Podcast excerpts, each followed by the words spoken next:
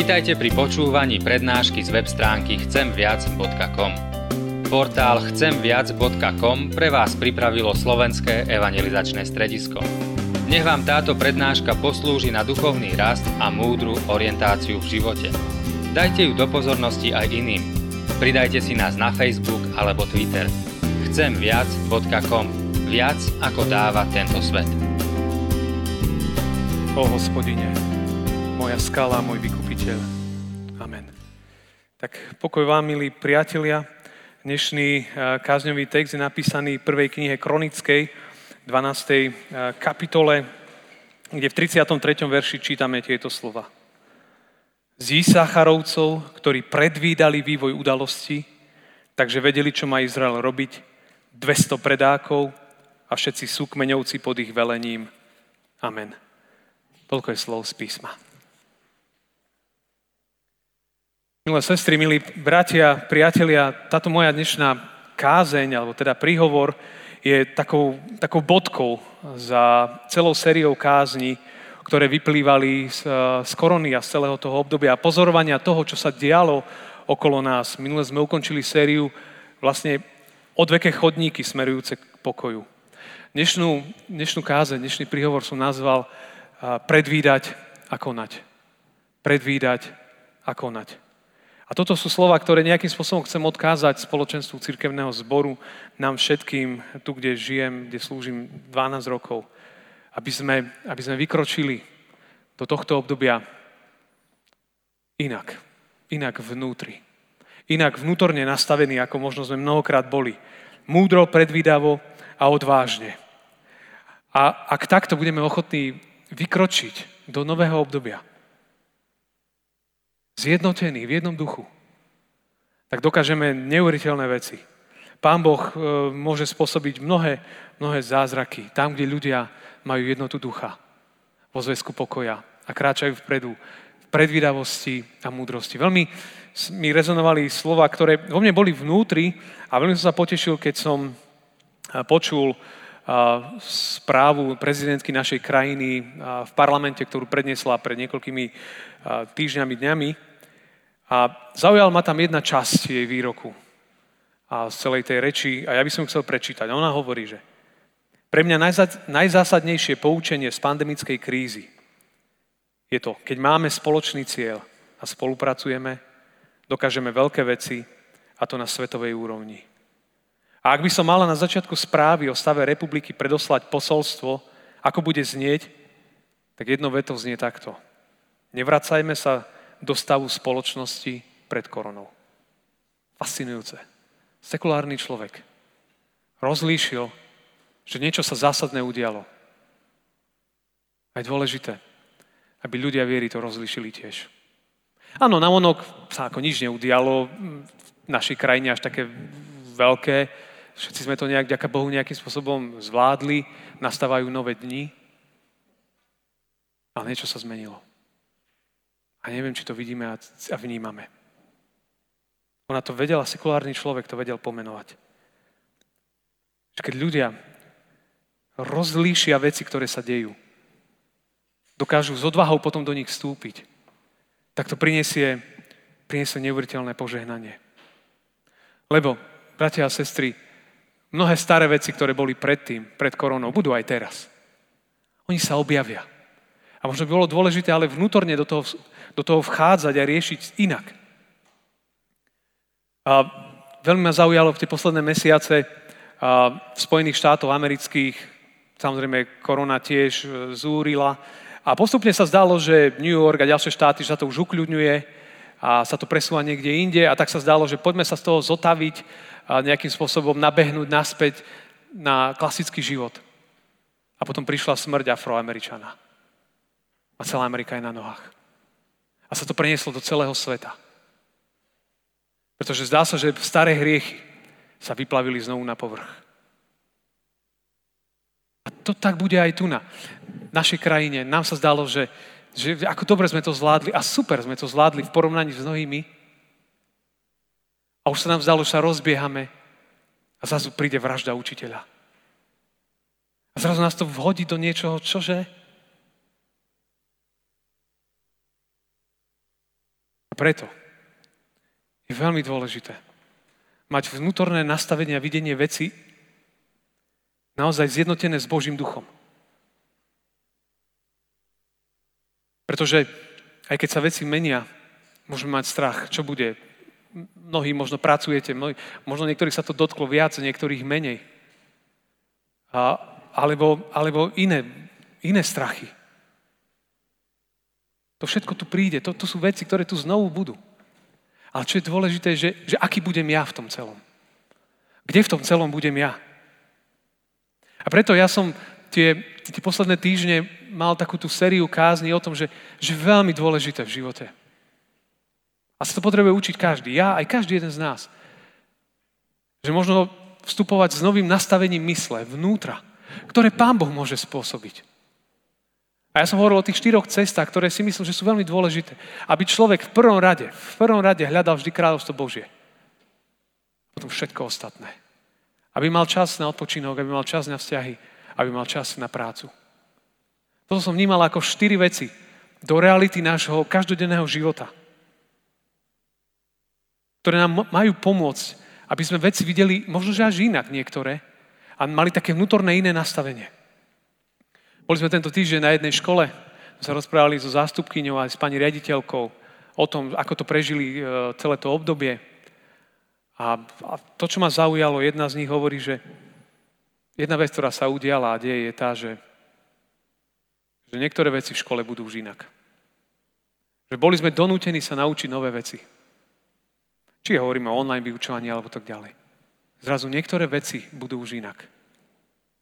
Oni to pochopili tiež. Že niektoré veci jednoducho budú inak. Rozpoznali to. Mnohokrát svet vidí mnohé veci a reaguje na ne. A církev je, je ten prvý nástroj v tomto svete, ktorý by mal vidieť ďalej, ako vidí svet. Vnímať veci inak, ako mnohokrát vidí. A preto potrebujeme nový prorocký, prorocký pohľad. Ja si myslím, že toto sú, to sú výnimočné časy. Zažívajú to mnohé generácie niečo, čo nezažili nikdy ešte. A tento svet potrebuje ľudí s prorockým hľadom, predvídavosťou a odvahou. Tak, ako Isacharovci. Isacharovci to bola zvláštna, zvláštna skupina. Boli to ľudia, a bol to kmeň z 12 izraelských kmeňov. Isacharovci bol jeden z nich. A tu je tento text, ktorý sme počúvali kázňovi a možno, že vám na prvýkrát aj nedával zmysel, že sa vám zdal ako úplne vyťahnutý z celého kontextu. Je, je z jednoduchej situácie. V tom čase bol kráľom na Izraeli Saul. A to, čo sa dialo paralelne s tým, bolo to, že ľudia už rozpoznávali, že je tu iný kráľ. Jeho meno je Dávid. A Isacharovci boli tí, ktorí keď aj videli oficiálnu situáciu, oficiálny status quo, oficiálne nastavenie krajiny, oni zrazu sa začali s ďalšími pridávať ku Dávidovi, do jeho vojska, do jeho, do jeho armády, k jeho bojovníkom. Lebo oni prečítali veci okolo nich. Porozumeli tomu, že kráľom je tu niekto iný. Oficiálne je niekto, ale Boh si už vybral niekoho iného. A to mohlo znamenať aj persekúcie pre nich. A problémy. A starosti. Ale oni do toho išli. Rozumiete, rozpoznali dobu. V jednom, a tie, tie slova sú veľmi, veľmi také, také dôležité.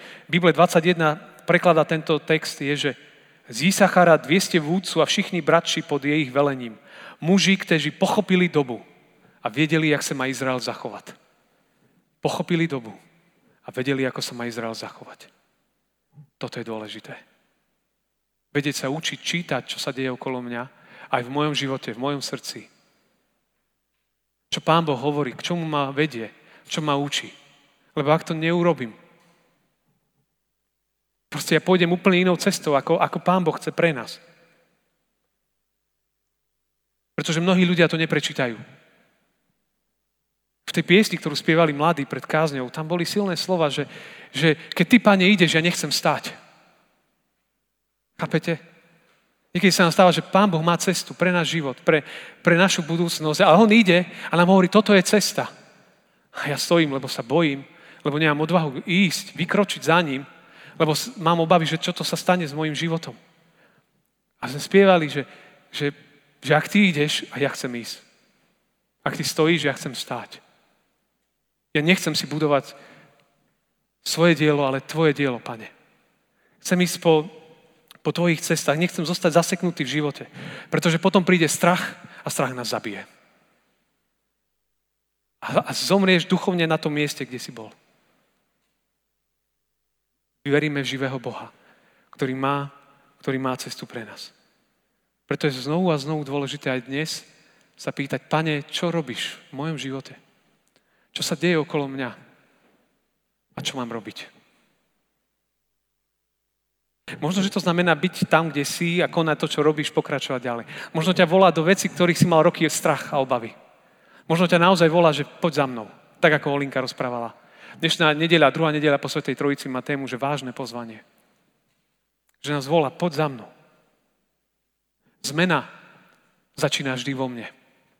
Je to také paradoxné ktorí lietate na lietadlách, ale teda nemyslím ako piloti, ale, ale ako tí, ktorí ako pasažieri, tak máte tie safety, inštrukcie bezpečnostné. A jedna z vecí je, že keď sledujete stevardov, tak hovoria to, že, že ak sa vysunú kyslíkové masky. Logika nám všetkým hovorí, ak si tam so svojimi deťmi, že stiahneš tú masku, dáš svojmu dieťaťu. Tam je to naopak. Najprv si ju vezmeš ty a potom dáš ďalším. Zase, že to je proti logike. Spomeňme si na Máriu a Martu. Marta toľko chcela pre pána Ježiša robiť.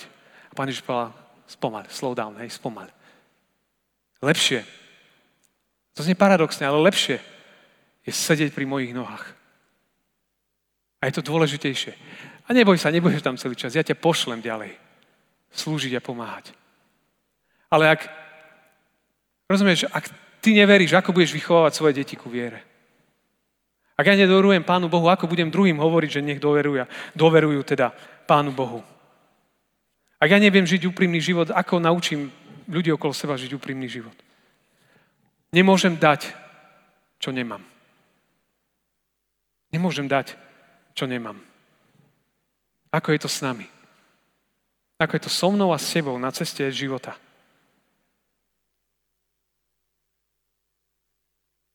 Čítal som teraz nedávno jeden výskum na Slovensku urobený, ktorý sa volá Ako sa, ako sa máte Slovensko. Bol robený koncom mája tohto roku teraz, na konci v podstate korony, na vzorke tisíc XY respondentov, robil to sociologický ústav spolu s jednou, s jednou organizáciou. A bolo to fascinujúca sonda. A samozrejme to tisíc ľudí, je to len nejakým spôsobom ukážka ale povedala niekoľko zaujímavých vecí. Povedala to, že najohrozenejšou skupinou počas korona krízy boli mladí ľudia vo veku do 30 rokov. Mladí ľudia vo veku do 30 rokov, ktorí uvádzali, že viac ako 44% z tých respondentov povedalo, že zažívali nepokoj a nervozitu počas týchto posledných mesiacov. Viac ako 25 hovorilo o vnútornej úzkosti, Skoro 40% o hneve vo svojom vnútri. Skoro 30, 28% o depresívnych pocitoch a skoro 30% mladých prežívalo osamelosť. Ľudí do 30 rokov. Výskum hovoril ďalej, že takmer polovica opýtaných Slovákov a Sloveniek zažívala počas korona krízy na konci maja depresívne pocity. V tom výskume ako keby každý druhý. Tak si to rozrátajme na tento kostol. Samozrejme, sú to, sú to čísla. A skúmali, že prečo to tak je. je. Je možné, že mladá generácia ešte nezažila takúto krízu. Takéto niečo zvláštne. Bola to nová skúsenosť pre nich. Ďalší hovorili, že v tom výskume, že pravdepodobne rodičia im nevedeli dobre odovzdať, čo sa dialo. A to bola ďalšia taká vec. To, čo ma zaujalo, je, že, že seniory, tí najstarší, kvôli ktorým, o ktorých sme sa v princípe najviac báli, tak v tom výskume necelých 7% seniorov sa iba bálo. A prežívali pocit samoty. Lebo hovorili, že mali sme sa na koho obrátiť. Tým, že v médiách sa to veľmi o tom rozprávalo, že, že pomáhajme starším, tak na Slovensku vznikla fantastická, a myslím si, že taká túžba pomáhať. Lebo sa hovorilo, že oni sú tá najhrozenejšia skupina. A oni to zvládli. Samozrejme nehovorím paušálne. Mnohí prežívali určite veľké, veľké ťažkosti.